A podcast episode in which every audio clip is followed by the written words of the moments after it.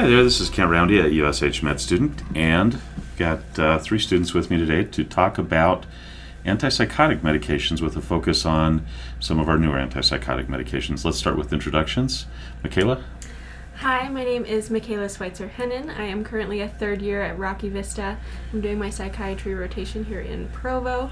I'm currently interested in oncology and potentially palliative care, so psychiatry, since it plays such a major role in that, I've been really excited and enjoying this rotation a ton. And Elliot. Um, hi, I'm Elliot. I'm a third year student. I'm a classmate of Michaela and Will's um, rotating here at Utah State Hospital. I am interested in um, cardiology and pulmonary critical care uh, as of this moment, but my mind is still undecided. But like Michaela, I'm enjoying my time here as well. And Will. So my name's Will Burnquin. I'm a third year medical student as well, and my current interests right now are peds, psych, and internal med. But as Elliot said, it's much more of a uh, flavor of the month. I feel like everything that we see, we start to get drawn towards. So we will see. Now, Will, I ask every student this, or increasingly ask students this. Tell me how you came to this topic. Why, why was this a topic that you picked? Yeah, so I think we learn about antipsychotics in second year, and you start to get familiar with these drugs. And I think being on the floor and being on the unit they're used so much more than I expected, and just the terminology, I didn't feel like I had. Uh, I didn't know it as well as I wanted to, and I wanted to really deep dive into antipsychotics and specifically looking at those third gens, the partial agonists. And so now we're here. So let's, um, I, th- I, think, really to talk about antipsychotic, uh, antipsychotic medications, we have to kind of say, first of all, there are a couple of models of schizophrenia, right? There's a model that looks at uh, glutamate. If we give PCP to rats, we get a hyper uh, locomotion paradigm, and you can address that with antipsychotic medications to slow down the movement. If you have a stimulant paradigm, you can give antipsychotic medications and and uh, see a change in the way the uh, mice work. But that was a little bit different when they were first uh, developed, and cat- catalepsy, right? We were trying to see if we could paralyze rats. Uh, there are a couple of other um, maybe neurotransmitter models, but those seem to be the two larger ones. Within that, the paradigm for the use of our antipsychotic mo- uh, medications has revolved around four key tracks, right? Talk to me about those four key tracks. Yeah, so to start, and I think if you're listening to this, if you're a second, third year medical student, you know about the mesolimbic tract. And so in the mesolimbic tract, if you have an increase in dopamine, that is when we see psychosis. And antipsychotics are made as dopamine antagonists, so we are decreasing the dopamine in the mesolimbic tract. I think that is the, the number one thing to remember. That's why we came to these medications decreasing dopamine in the mesolimbic tract. And then you get the mesocortical tract. And as they started looking at the mesolimbic tract, they realized decreasing dopamine was good. But in the mesocortical tract, they realized that decreasing dopamine was actually being linked to negative symptoms, which we didn't want. And then the nigrostriatal tract is normally when you have dopamine, this is good for normal movements, you know, just every everyday movements that you and I were make were to make, and decreases in dopamine in this tract causes extrapyramidal symptoms.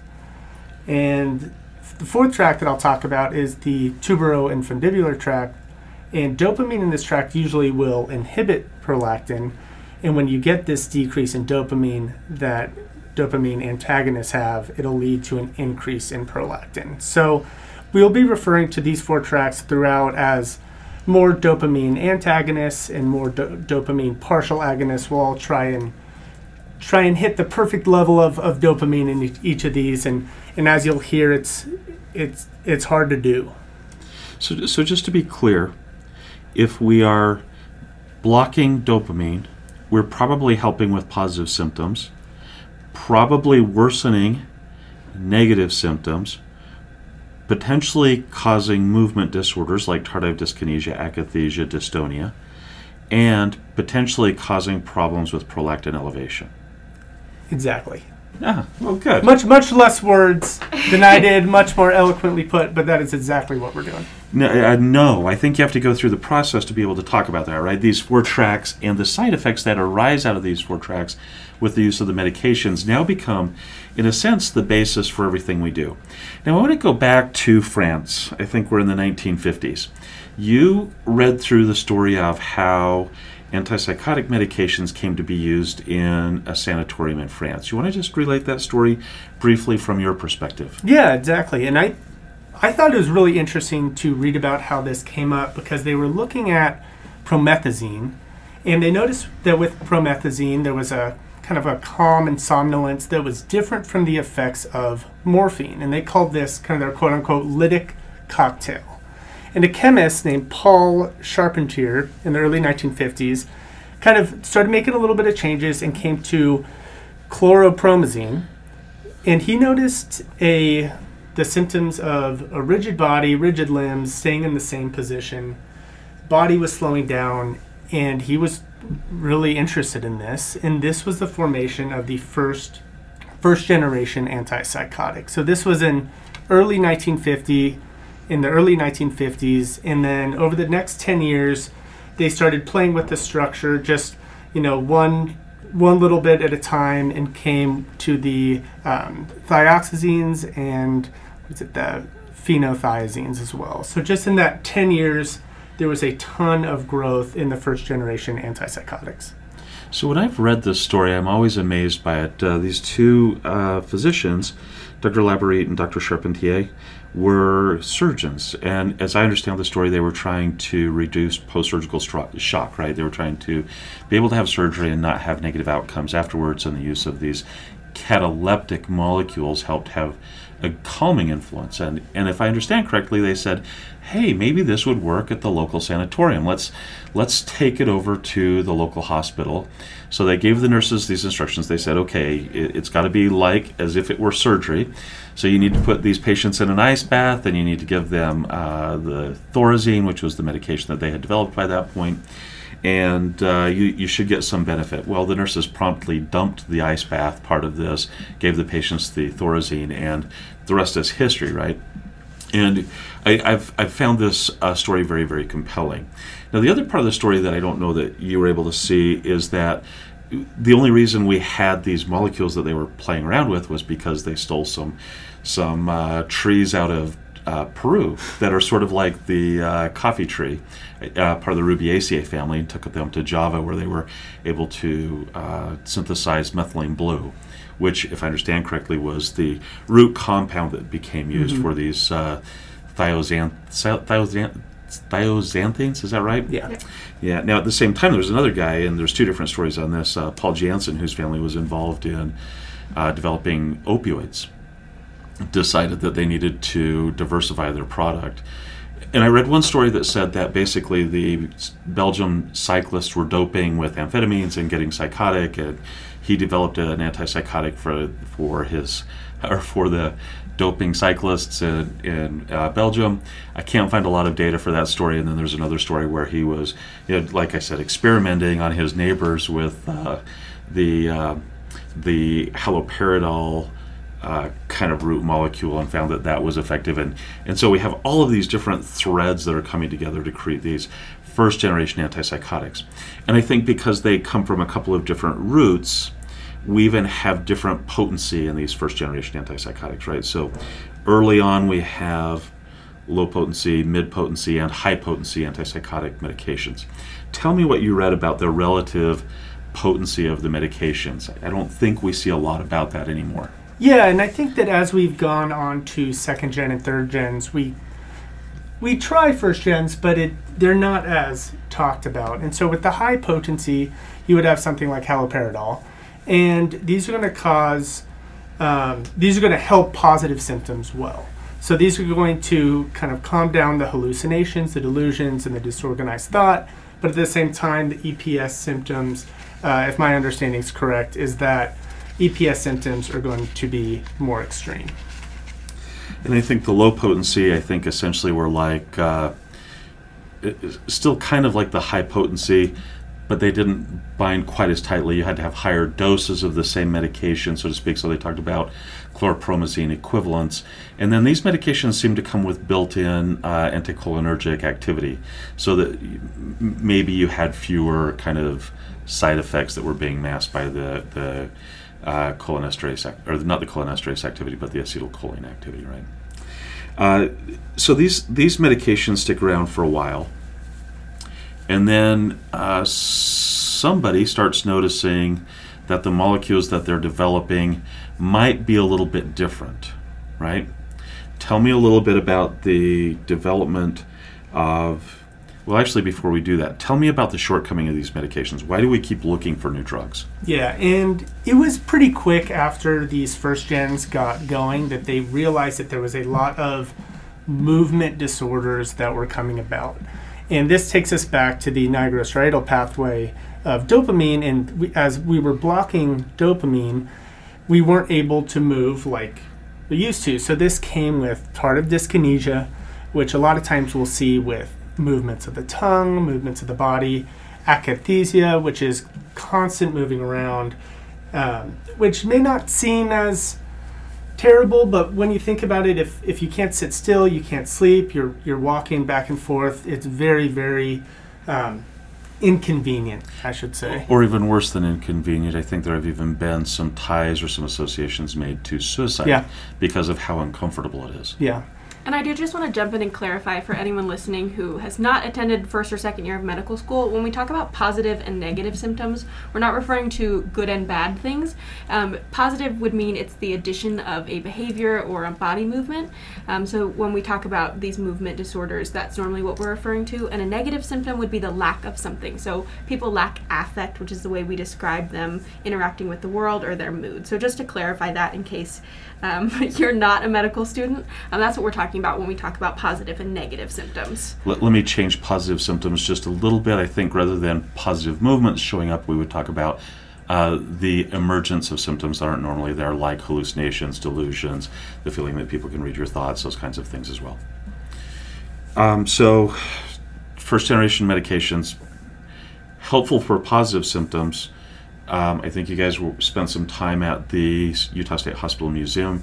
We, I think uh, Janina talked about how th- these antipsychotic medications started to lead to the emptying of the state hospitals around the country. Very big changes, but clearly inadequate. So, second generation medications started to emerge. I think you and I both looked for how this happened. I, I saw some stuff that hinted, but nothing that really was clear. Yeah. Tell me what you saw. So my my research got me to clozapine as the first SGA that was really found, and early on in studies and trials, a lot of people died. A lot of people died from agranulocytosis, and it, in my understanding, they kind of put it on hold for a little bit while they did more research, while they started looking at other second gens. And it's it's kind of funny because now clozapine is used a lot in a setting like like Utah State Hospital or state hospitals, but back then it seemed like people didn't really want to touch it at the beginning based on these side effects. Pretty scary, yeah. Yeah. Even when it was reintroduced much later, I think it was very scary for a lot of people. Mhm.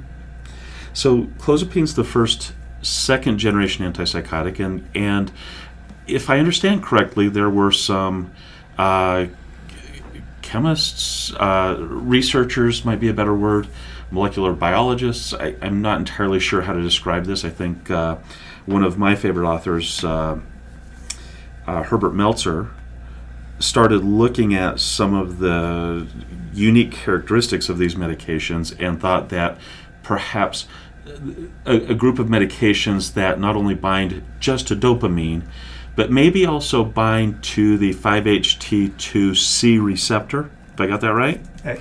2A receptor, I got it wrong. Good. So that also bind to the 5-HT2A receptor might help with this dopamine mismatch that was created by the first gens. Talk to me about how that works. Yeah, so you're you're exactly right. So with first gens, it was only dopamine antagonists.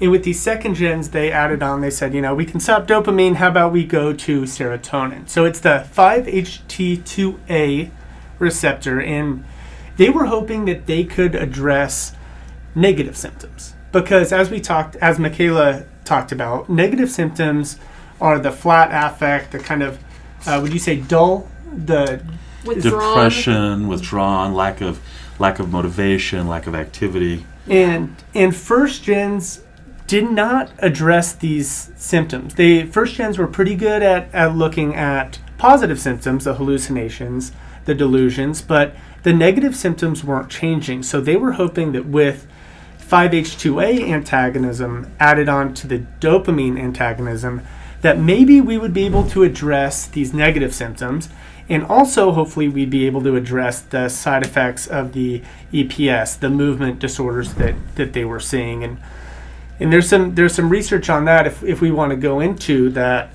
Go ahead, throw it throw it down. Yeah, I- think what you're going to say is that there's there appears to be a feedback mechanism, and if we're binding antagonizing more specifically that 5-HT2A receptor, we're increasing the dopamine in those meso- mesocortical tracts. Yes, exactly.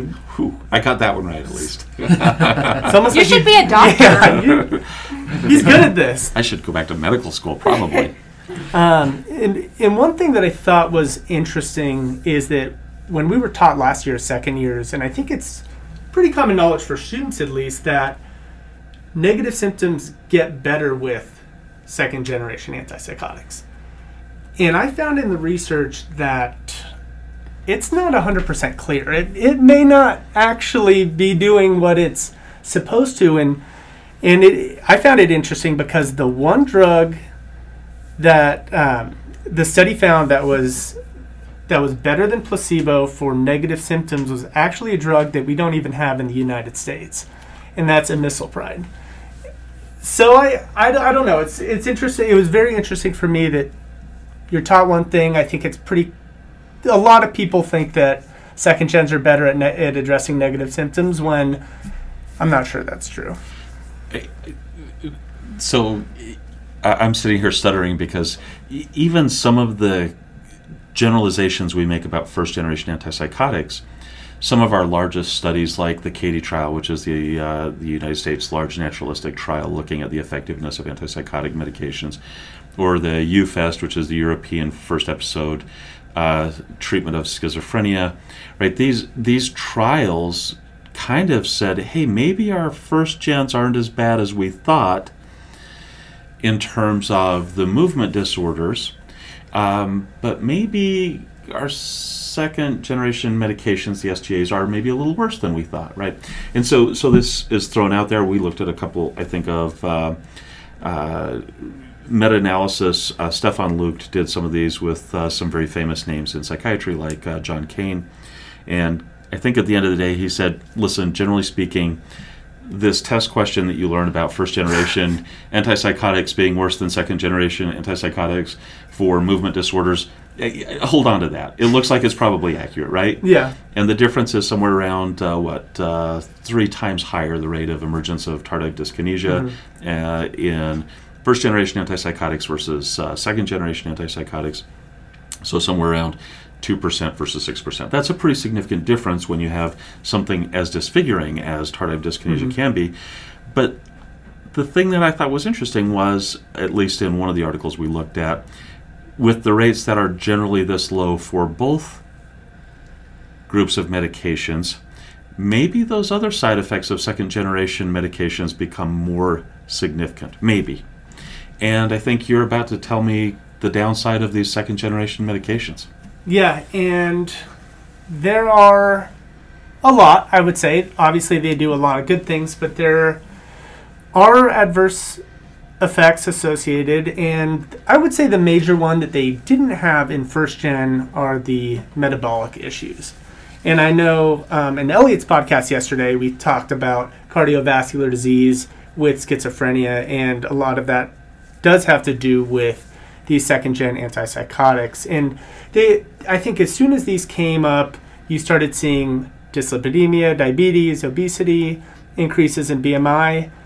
And Elliot, you can touch on this if you want, but I know in my in my research, there were so many possibilities as to why the, these metabolic issues were happening that you know you you could look at six seven different articles and get six def- six or seven different things, and it it was uh, made it hard on the researcher. Elliot, do you want to pop in there? Yeah, I'm, I'm happy to. We talked about it a little bit yesterday, um, like Will had mentioned, but with the second gens, the big the big issue um, as far as side effects go is the metabolic syndrome. And from the research that I um, had looked at, the consensus is that the 5H2C, um, the H1 or histamine 1, and then the muscarinic um, M3 receptor typically are um, the receptors that they feel are associated with weight gain in the second gen um, antipsychotics. And I think, kind of like we hit on yesterday, you have to be cognizant of you know your risk and benefit. So, yes, the second generation antipsychotics have some risk of metabolic syndrome, but if you're aware of that risk and you are aggressively screening patients before starting them on these medications and then aggressively um, managing them while they're on the antipsychotics, you can manage the side effects of metabolic syndrome and still have the added benefit of treating their underlying disease. So in schizophrenia, in patients that have schizophrenia, you want to, you know, manage their hallucinations, their positive symptoms, um, and if you can find a way to hopefully blunt those um, negative symptoms, you want to do that, and the benefit of doing that greatly outweighs the risk of metabolic syndrome. I think is what we've come to, to the conclusion of as a society. And if you want to hear more about that, I know of a great podcast. Thank you for that, Elliot. Um, and then just adding to that in terms of side effects, the the big one, the testable one, ears perk up, agranulocytosis with with clozapine is is big. You have falls associated with orthostatic hypotension. You'll also see that with first gen, so I don't know that that Okay, separates okay. the two quite as well as as Agran does. Okay. And then keep going though. Uh, and then I just wrote here with uh, myocarditis, back to the heart, and QT prolongation, which is that is that both first and second gens? So I'd say myocarditis is mostly associated with clozapine. That's that's Okay. the kind of thing you'll see in the boxed warning with clozapine. Seizures you'll see in the boxed warning with clozapine, but it does seem to show up with most of the antipsychotic medications depending on the dose. Uh, QT prolongation is a little bit more complicated study or issue, and I'm hoping we have a podcast on that at some point. This was the sticking point. Uh, the first three antipsychotic medications that were approved that were second generation were quetiapine, uh, excluding clozapine, quetiapine, olanzapine, and risperidone. And those three medications do have the weight gain liability. Um, Ziprasidone, if I recall correctly, was the next medication on the list to emerge, and there was clearly a weight difference between this medication and the three uh, prior that I just mentioned. And so the the advertising or the marketing was this is an the counter marketing, I should say, from the other uh, the other pharmaceutical companies, from my perspective, was this is a dangerous medication because of QT prolongation. You don't want to give that uh, medication. So QT interval prolongation came more into the lexicon in psychiatry. And again, I think this speaks to the nuances between these medications as a whole, even though we have first generation antipsychotics, which are uh, low potency, mid potency, and high potency. We have second generation antipsychotic medications, um, which are this hodgepodge of, of molecules. And then we even have what you're referring to as third generation antipsychotic medications or partial antagonists. And they are all very different. They all have relatively different binding profiles at the D2 receptor, let alone at a myriad of other receptors. And so um, I think with second generation antipsychotics, things to remember are things like risperidone is closely associated with Hyperprolactinemia. Hyperprolactinemia. That's going to be the test question. That is going to be the test question, right? You might see a test question about uh, quetiapine and somnolence. You might see a test question about um, clozapine and the risks of agranulocytosis or the management of that, or i- when you would use it, or when you would stop that, or the risk of agranulocytosis, things along those lines. So, so these molecules are, I think, different enough that mostly the test questions have focused on how do they really stand out from the rest of the crowd but they also seem to be focused on how do they seem to act as a group. And even though there are uh, second generation antipsychotic medications that don't seem to cause the same amount of weight gain as the early members of the group, that is the the class you know, kind of thinking, right? Your test questions are still generally going to revolve around class problems of weight gain. Mm-hmm. That's my take. Yeah, and and I agree. And I found it, it. It was really interesting to research just the questions that still remain with the metabolic issues. I thought I I think that it leads a lot of future answers that, that we're going to get hopefully in our in our lifetime that can help better these drugs. Um, but do you think it's time for our third gens? Are you? Yeah, I see I'm you. You're, you're looking I'm, jittery I'm over like, there. I'm jittery. I'm I'm ready to. He's actually doing out. push-ups at this moment. He's And the so Rocky excited. theme song is going on in his headphones. I think uh, he's ready to go. Yeah, so we know that this is why you're here. So we're, we're this is why we're all listening right now. Thank you again for listening. But so we're going to go move on to the third generation antipsychotics, and there's a little bit of discrepancy in how these are referred to all over the place because a lot of these initially, and still to this day, are referred to as second generation antipsychotics. But they work with a different mechanism. So we call these partial agonists. And there are three of them. So there's aripiprazole, which you may know as Abilify. There's brexpiprazole, aka Rexulti. And the third one is cariprazine, Cariprazine. Which is Vraylar. That sound right? Close enough. Getting there, getting there. Cariprazine. Um, and De- depending on where you are, every drug name sounds a little bit different. So if you have, uh, I remember we had attendings from the south, and th- the names are just a little bit changed. Uh, Dogs from the northeast, names are different. I think these have regional regional inflection points in, the, yeah, I in their think name. you know, I, it, it, passes somewhere. That- That's that's all There that you go. matters. So these are partial agonists at the dopamine receptors D2 and D3, as well as partial agonists at the serotonin receptor 5-HT1A. And along with partial agonism, they are antagonists at 5-HT2A. And so as we'll go through these, each of these will do those four general things but the affinities will be a little bit different. And we, we may touch on that. It's kind of tedious to look at which one acts on what a little more, but basically, as a partial agonist, the point is that at a low level of dopamine, it will increase the amount, and at high levels of dopamine around, it will decrease the amount. So they're hoping that with the mesolimbic and mesocortical symptom or tracks that we're going to get to this perfect way of treating positive and negative symptoms. That's that's the hope. That's the idea behind partial agonism. So I want to go back and just repeat that again. Our first generation of antipsychotic medications were largely treating positive symptoms only by banging away at that dopamine 2 receptor. D2. That's it. Then we tried to get increased dopamine in the mesocortical areas by adding that 5-HT2A antagonism to get feedback and increased dopamine. And the results were somewhat mixed, I would say. Uh, there are some data that perhaps it helps with negative symptoms, and I think perhaps at times some uh, evidence that different molecules in different ways helped with cognitive symptoms. Um, but it was very incomplete. So now the idea is if in schizophrenia the mesocortical pathways are hot, so to speak, overactive, I'm sorry, the mesolimbic pathways are hot and overactive, so to speak, and the mesocortical pathways are cold, normally before medications, right? Hypoactive, and the other pathways are usually not as affected in schizophrenia, right? The tuberoinfundibular and the uh, nigrostriatal pathways. Then the idea is that we can throw in a dopamine agonist where the behavior is insufficient. There's insufficient dopamine, and a an antagonist where the pathways are too active. In other words, a molecule that is a partial agonist can hit the sweet spot, lift up dopamine activity in some areas, and reduce dopamine activity in other areas.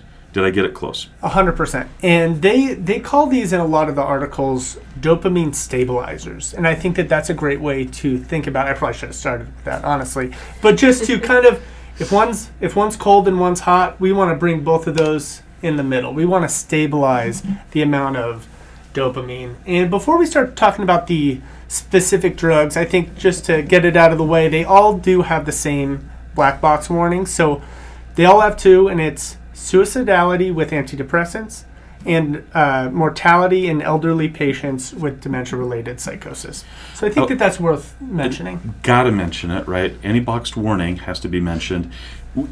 The reason why these medications have the boxed warning for suicide is because all medications that have FDA indications for treatment of depression carry that. Okay. So, in a sense, they are labeled as antidepressants. I think in the case of uh, aripiprazole and brexpiprazole, these are medications that have FDA indications for augmentation of treatment of depression with SSRIs or other antidepressants, right?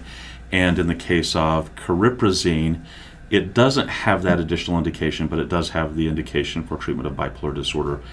I think both depressed state and manic state, right? So some medications get the FDA approval for mania, some for uh, bipolar depression, and I think this has both. And anytime you have any sort of antidepressant FDA approval, you get the box warning. But I'm not clear that there's data on that in this situation for either of those. Okay. And I think that's similar with the data that we talked about with cardiovascular risk yesterday, where the strokes seem to be not just a problem maybe in dementia, but perhaps across the board, right? Yeah, and I think that was what the FDA like. That was like a recent expansion on that black box warning was just for all antipsychotics. They added a class warning for the cerebrovascular accidents I didn't Um, know that. in the elderly. Yes. Oh, the, the elderly one has been around for quite a while. Or not in the elderly, but across. It was just. I think it was 2018 was what I saw when they added it. Was um, across all classes. It just expanded to all of the All of the uh, classes with cerebral all the vascular classes, events. Yep. And then the, one of the studies that I looked up when I was looking up research for my podcast was um, kind of like it has been alluded to was they don't know why the specification with the elderly because they have seen some indication that it can happen regardless of regardless age. of age. Yeah. All right. So the bo- so the boxed warnings you've mentioned, we are not at least amongst us, we're not aware of specific studies that say these medications cause this. We believe these are boxed warnings that are class related. Yep, exactly. Class related, box warning. Um, and then, first one, and I think the hot topic is Abilify. So, aripiprazole. And along with being a partial agonist at D2 and 5-HT1A, it's an antagonist at alpha 1, H1, uh, 5-HT2A. So, it works on a lot. And there's a lot of research regarding Abilify and how it does. And a, lot of it, I think, is still being questioned. But I, I did find some research from Dr. Gurgis Blake that said that it was slightly less effective than treating schizophrenia than olanzapine. But it was also better at the.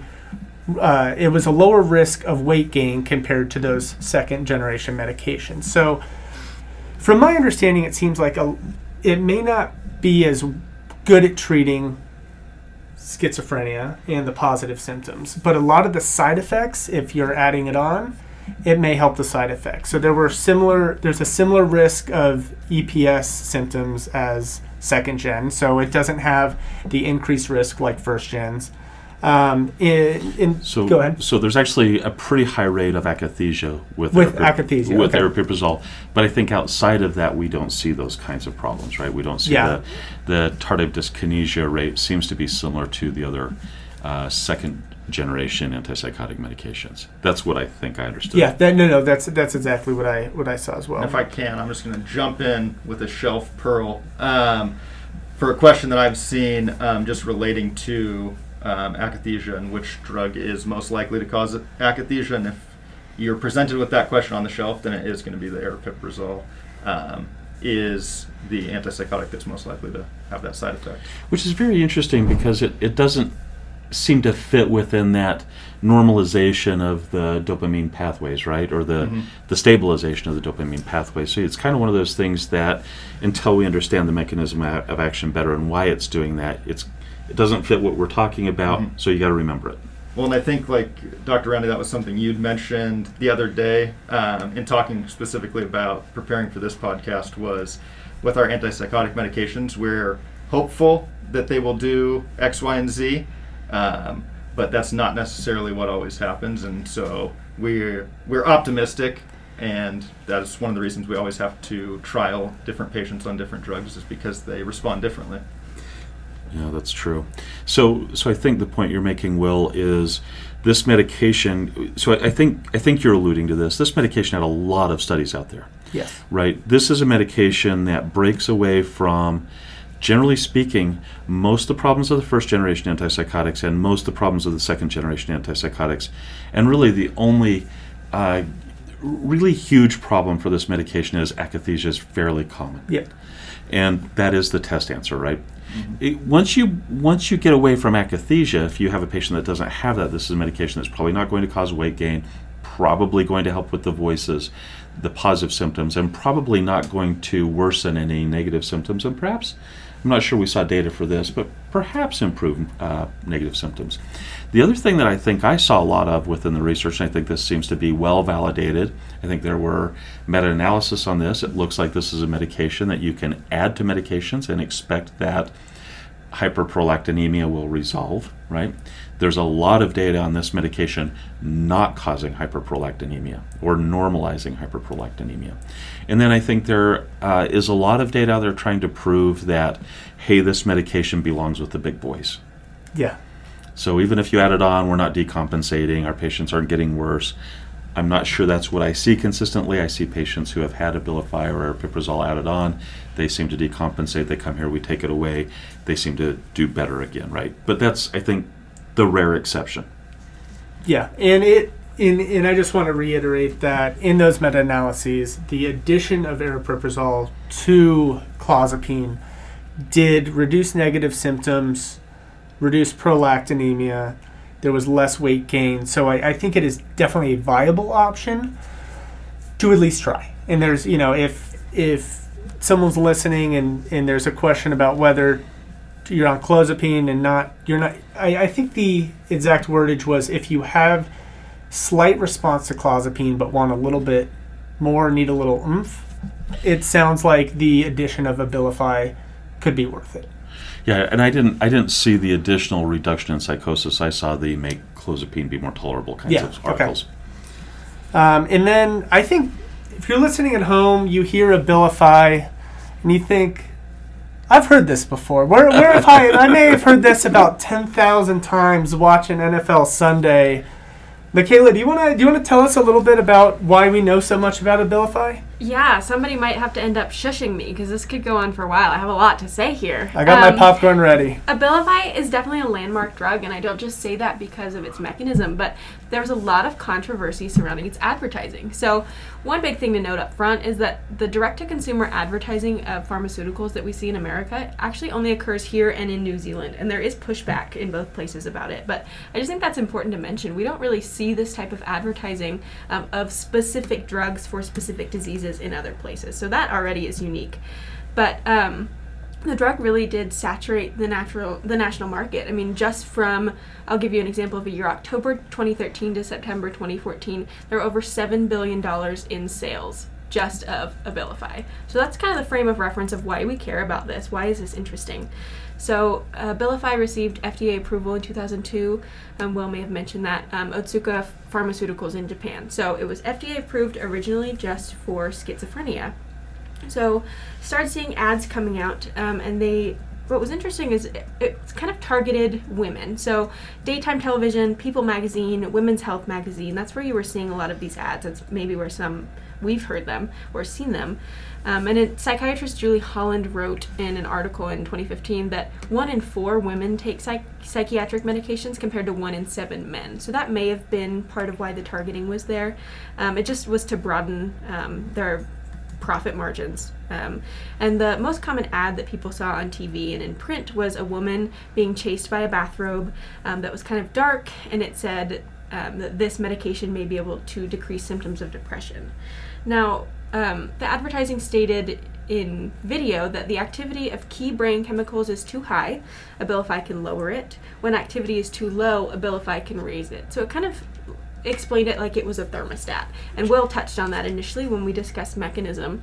Um, but this, you know, the FDA actually lists the mechanism of the drug as unknown. It suggests that that is what is occurring, but it still is technically listed as unknown. So there is there was concern at the time that this maybe overly simplified portrayal or you know explaining this drug as being very cut and dry in mechanism could potentially be misleading. So there there were some issues with that up front. Um, and the other thing was that although it was initially only approved by the FDA for schizophrenia, which later broadened um, for depression and for bipolar, um, it was advertised for those things prior to the FDA approval. So I think that's also something worth noting. Uh, because although physicians can prescribe drugs for off label uses, drug companies actually aren't allowed to push them to do that or advertise it for that. So physicians have the capacity to do that, but the drug company, um, according to the FDA standard, should not be doing that. So not just were we seeing advertising to patients, but there were a lot of problems with um, the company advertising to physicians, so the people with prescribing power. So there was a lot of um, advertising, and that may potentially have been to sort of dull physicians to potentially suspicious claims of the action.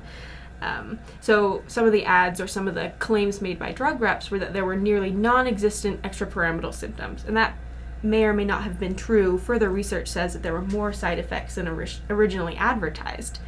Um, in addition, one of the other problems was that child psychiatrists were a major target for Abilify reps in the years leading up to a drug that was actually indicated for children. So that wasn't until October 2007 that we saw that. So in that those 5 years between Abilify coming out and then a drug specifically for children, although there was no FDA approval for children, there was a big push and the company really struggled to get drug reps to take child psychiatrists off of their list of people to call all the time. So that was another problem that came up and um, there were some legal problems there because it was dangerous to be prescribed for children and the elderly, as Will mentioned um, when we talk about black box warnings. So, um, just a lot of tricky stuff going on in this intersection between advertising and medicine.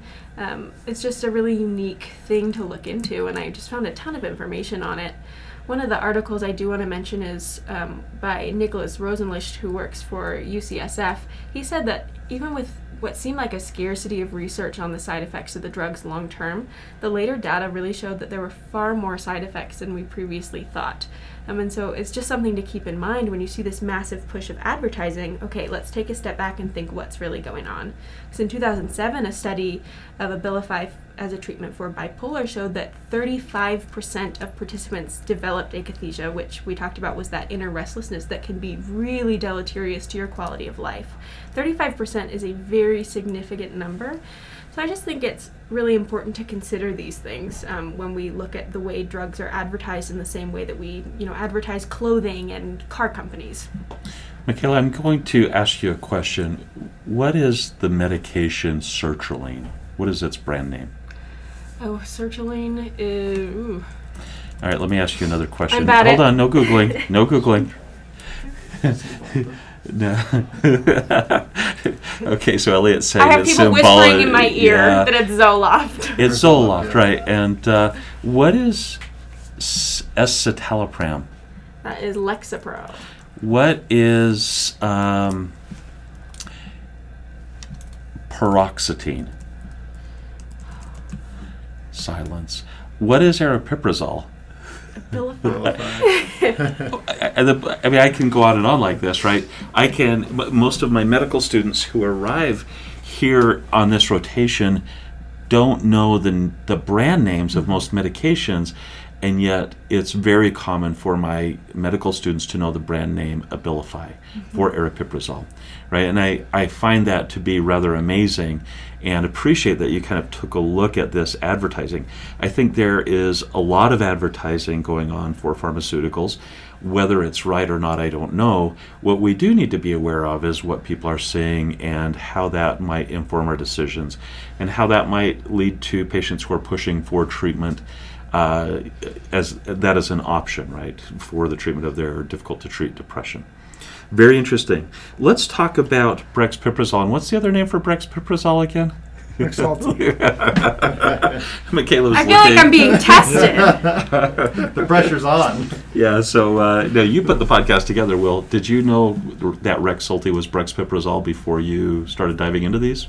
I would say I learned this 30 hours ago. so Maybe I, don't reveal that much information. So I would say I was doing research and eventually I, I saw this this word, and I'm like, I don't know what what this is. And then eventually I put the two together, thought I was an idiot, you know, slapped my head a few times, and then now I now I know, and I'll never forget it. But uh, so about Rexulti. Partial agonist at D2 and 5-HT1A as as the others are, but there's actually a little bit of a stronger affinity to the HT1A receptor than the other two partial agonists.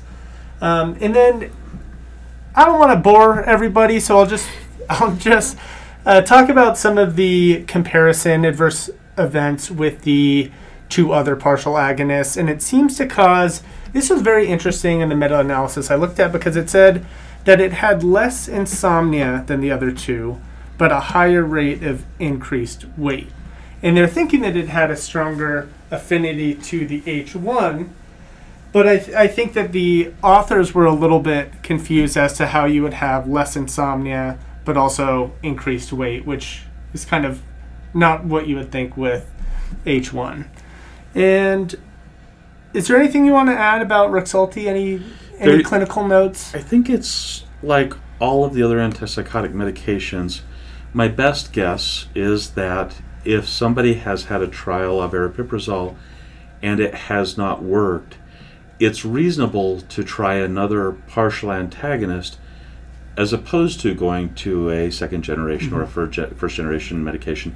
All of those choices after a couple of trials are equally as reasonable, right? Just because somebody has not had success with a second generation antipsychotic medication doesn't mean we stop using those, right?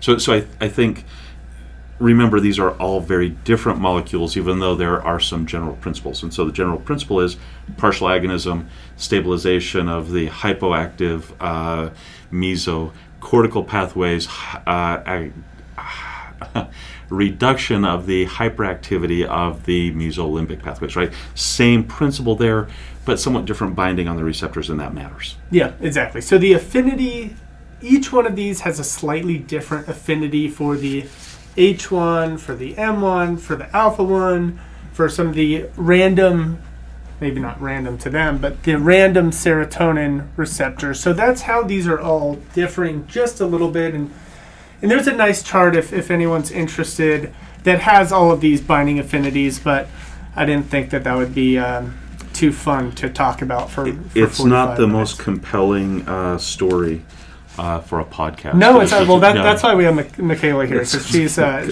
she turns it into a good story. So so thank you, Michaela. So I think we can almost say exactly the same thing about cariprazine, right? Yeah, exactly. With with the nuance that this does have some FDA approvals that I think the other molecules don't have. Is that correct? This has both the bipolar uh, depression and bipolar mania FDA approval, plus the schizophrenia approval, treatment for schizophrenia approval, um, which is slightly different. So maybe it has something slightly different than mood compared to the other two molecules. And I think the other key part about this molecule is, or the test question that eventually is going to arise is uh, this warning in the in the labeling, which is emergence of late onset side effects. Right? I don't know that I said that uh, warning quite correctly. Talk to us about why that might be the case. So I noticed in my research that it was the lowest antagonism of alpha one, and that that was interesting. That was the the one thing that stood out to me. And then there was a lower rate of fatigue compared to the other two. Um, EPS symptoms were it a little bit unclear in the meta-analysis that I saw. Can I Um, ask what EPS is? I forgot. Oh, you did. Uh, they're extrapyramidal symptoms. Thank you. Thank you, Elliot. Thank you, Elliot. that sounds. You're going to be a great attendant. And and the last thing with Vraylar was a stronger affinity to the D3. So it's a stronger partial agonist to D3 than the other two were. Um, so I think that, that that's worth noting as well. So my question to you was about why are there delayed side effect onset uh, issues with this medication, and I think we talked about this before, but you've you know I, think you've read one or two hundred articles since that time, and I think it has something to do with decariprazine, so the first metabolite. of cariprazine, and then decariprazine breaks down into DD cariprazine. Sometimes you'll hear DCAR and DD-CAR when you're talking to the pharmaceutical reps that detail this drug, right? And each of these molecules has, uh, I think the cariprazine molecule has a two to four day half life, which makes it both shorter and longer half life than the 70 ish hours of. Uh, of both brexpiprazole and aripiprazole. All three of these have fairly long half lives, but because this decariprazine metabolite has a one to seven day half life and is uh, felt to be bioequivalent, right? And the DD cariprazine has also, a, I think, one to three day, but I don't don't hold me to that now.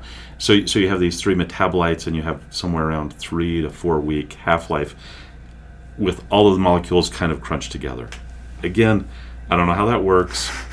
Above my pay grade, but Above my pay grade. I've tried to read the studies on this a couple of times and make sense of it.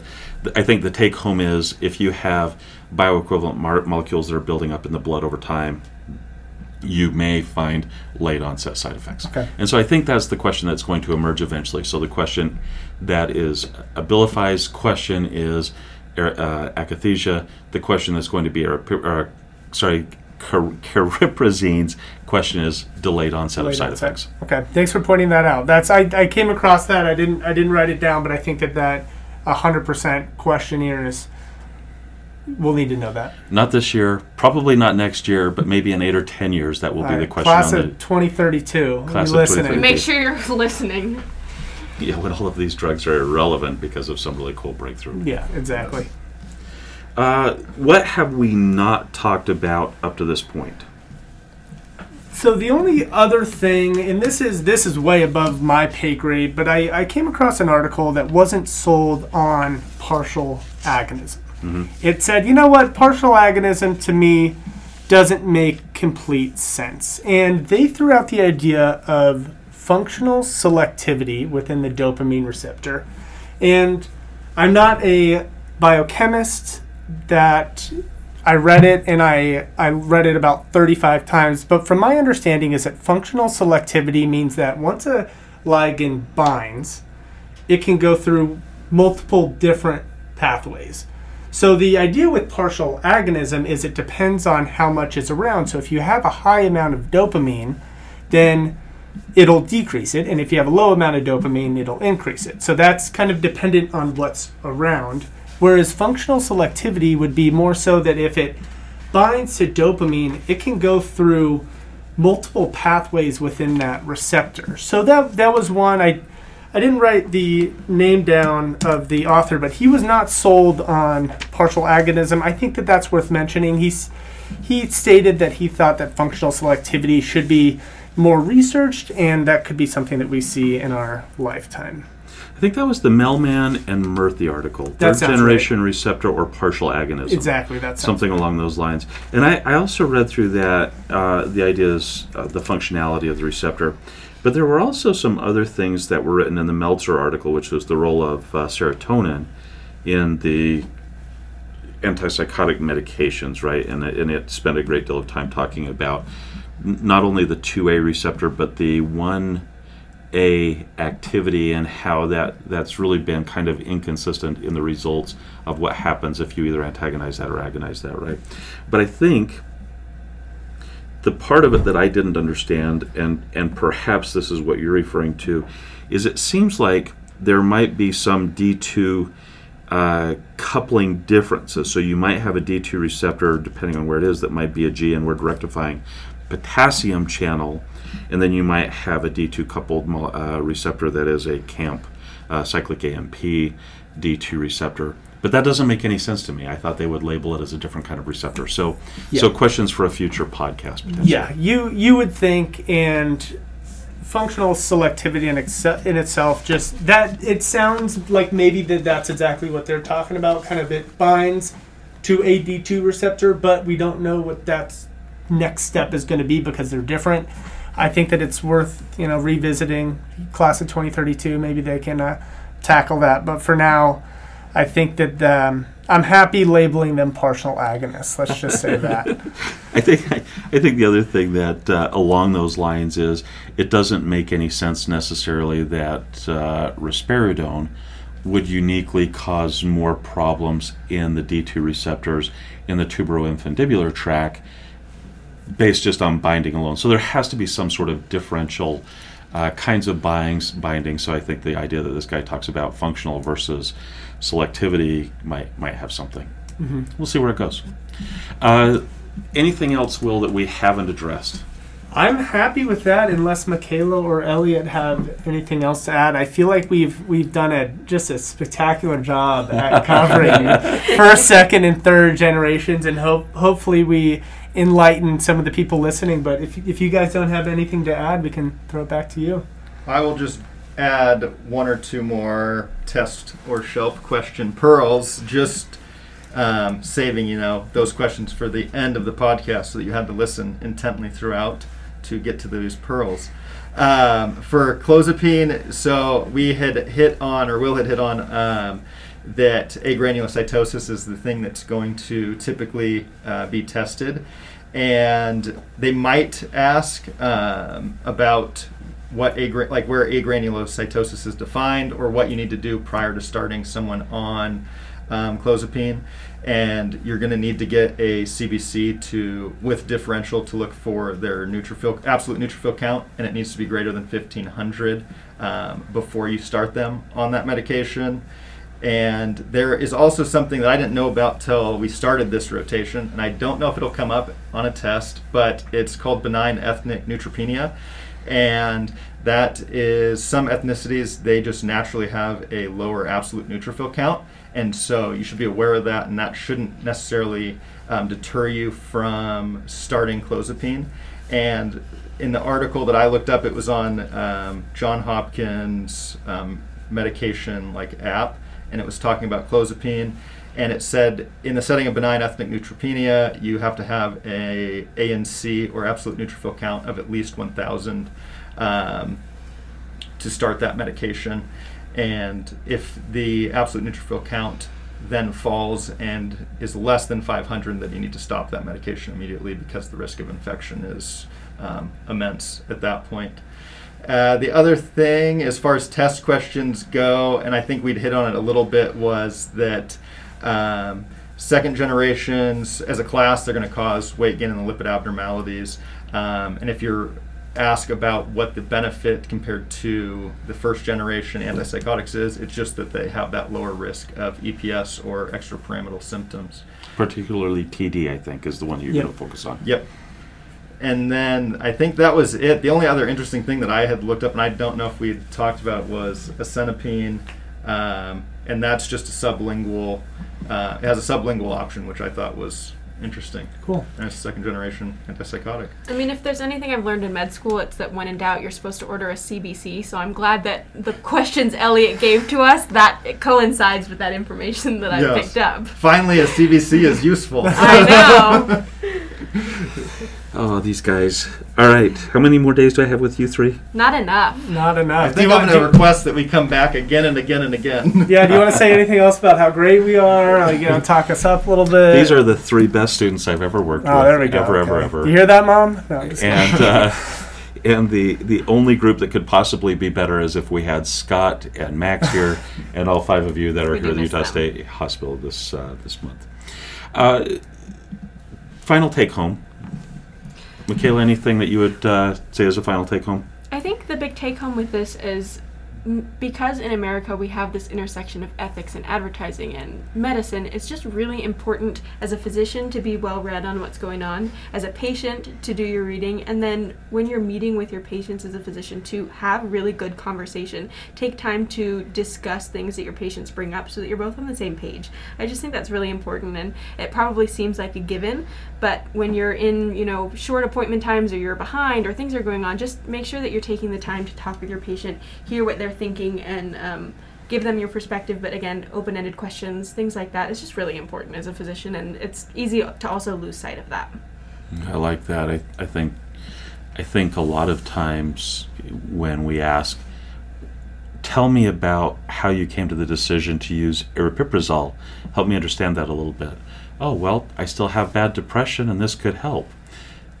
That's a great starting point, right? That that rather than get defensive that TV's prescribing, figure out what the problem is, figure out, you know, what the patient knows, have options provided so that informed consent and a collaborative process can go forward. I'm not entirely sure advertising is good or bad. I think how we respond to it is very important since it might be out of our control whether that should or shouldn't be stopped, right? Yeah. So I think, like you just said, meeting your patient where they are and moving forward from there is just so important. So. I like that. Elliot? Um, I don't think I can add anything to that. That was uh, very well said. I think um, the thing that I also took away from this was uh, just from a medical student standpoint is that there are lots of different treatment options and being well versed in you know the pros of using a certain medication and then the adverse effects of that medication being able to weigh those and then engage in kind of um, like we just heard about shared decision making with your patient effectively is really important. And i think that as a first or second year student it's really easy to go through sketchy and learn about those high yield drugs or supposedly high yield drugs i guess for step one. But um, that's just the tip of the iceberg as far as when it comes to real life medicine. I feel like, and just being willing and able to, um, you know, effectively research these drugs and kind of dive in so that you can engage in that shared decision making is important. Well, I really like that. I think I would only add one thing, and that is that uh, most students, I think, come to their early rotations with the idea that a drug works and it causes side effects or maybe the side effects are imagined by the patient. And the reality is quite different, I think. Sometimes our medications work and they have potentially uh, side effects, and those side effects may or may not show up in every patient or some patients or whatever the case is, but they'll eventually show up and you'll be burned by them if you don't talk about them. So, uh, the potential benefits and potential risks is the only thing I would add to that, and I like that very, very much, Will. I'm sorry, Elliot. Elliot. Jeez. Have I mentioned that I'm terrible with names? It's okay, I am too. So once I leave this rotation, I'll just remember your faces. well, thank you. That's rude. We've been classmates with, with Elliot for two years, and I, I don't think we're getting. He forgets my name sometimes too. So. Uh, I apologize, Elliot. no Will, take home from you. Piggybacking off of what you said, schizophrenia, and just in my three weeks here so far, schizophrenia is a very hard disease to treat and we've had we're getting more and more options and generations. And that's because the previous ones have their shortcomings. And i think that you know as a provider like you said these side effects are going to happen and to not be afraid to try other drugs. And for me a lot of it is the excitement for the future to find new generations of drugs to find what uh, things that they're going to tweak to just keep improving because all these drugs have side effects and it's it's hard to see and um, some of them also don't help the positive symptoms that well. And it's just a, a really hard disease to treat and i think that that's my biggest takeaway and i'm excited to see what the future holds to hopefully um, improve the lives of these uh, patients that have schizophrenia in the future. I like that a lot. I think my take home uh, builds on the two podcasts, the one yesterday and the one today, and that is that the understanding of how these medications are working in the body is it, it's it feels like we're not even fully understanding how they work, right? I think we've talked about 5-HT2 receptors and weight. We've talked about 5-HT2A receptors and uh, increasing dopamine through the mesocortical tracts. We've talked about 5-HT1A receptors. We've talked about, well, we didn't talk about 5-HT3, but we've talked about dopamine 2 and dopamine 3, and that doesn't even talk about how uh, there was some understanding early on that dopamine uh, th- that dopamine activity of clozapine seemed to be different than the dopamine activity of some of the other first generation antipsychotics, right? They're starting to see that the, the binding of that dopamine receptor to uh, downstream effect, whether it was cyclic AMP or uh, GRK or whatever the case might be, there were differences in these things that they started to elucidate. And there are so many differences and so many different uh, neuropeptides, neurochemicals um, throughout the entire body that seem to be potentially affected by these molecules. I, I think we're just, I think, I think there's a part of the the study with these molecules that is taking us to new places in our understanding of the body, and at the same time, it still feels like these medications are mostly Me Too medications, right? They really haven't changed the paradigm.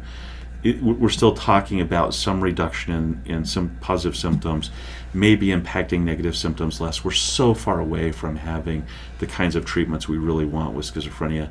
I'm hoping that we make these huge jumps that that all the little things that are nuanced understandings of these drugs lead us to better solutions, fewer side effects, um, better lives for our patients. That's that's kind of my take home and complicated stuff beyond the scope of what our first and second year rotations should be, but I think maybe sets the ground for how we think about all of medicine, right? We're, we're starting to have a better understanding of all of these kinds of things, and hopefully, through our lifetime of medicine, I'm hoping I have another 10 to 15 years, and your lifetime of medicine, I hope you guys have another 30 years or so. We see better treatments in all areas of medicine, right? Mm-hmm. So that's kind of my take home. Uh, very well done, guys. We have a podcast coming up in a couple of days on electroconvulsive therapy. Undoubtedly, will be one of the more controversial topics that we have in uh, in the podcast list, and I'm kind of looking forward to how uh, Michaela, you and Max tackle that. That'll be a lot of fun. On that note, let's see if we can do this in unison this time. Team out. Team, Team out. out. Team out.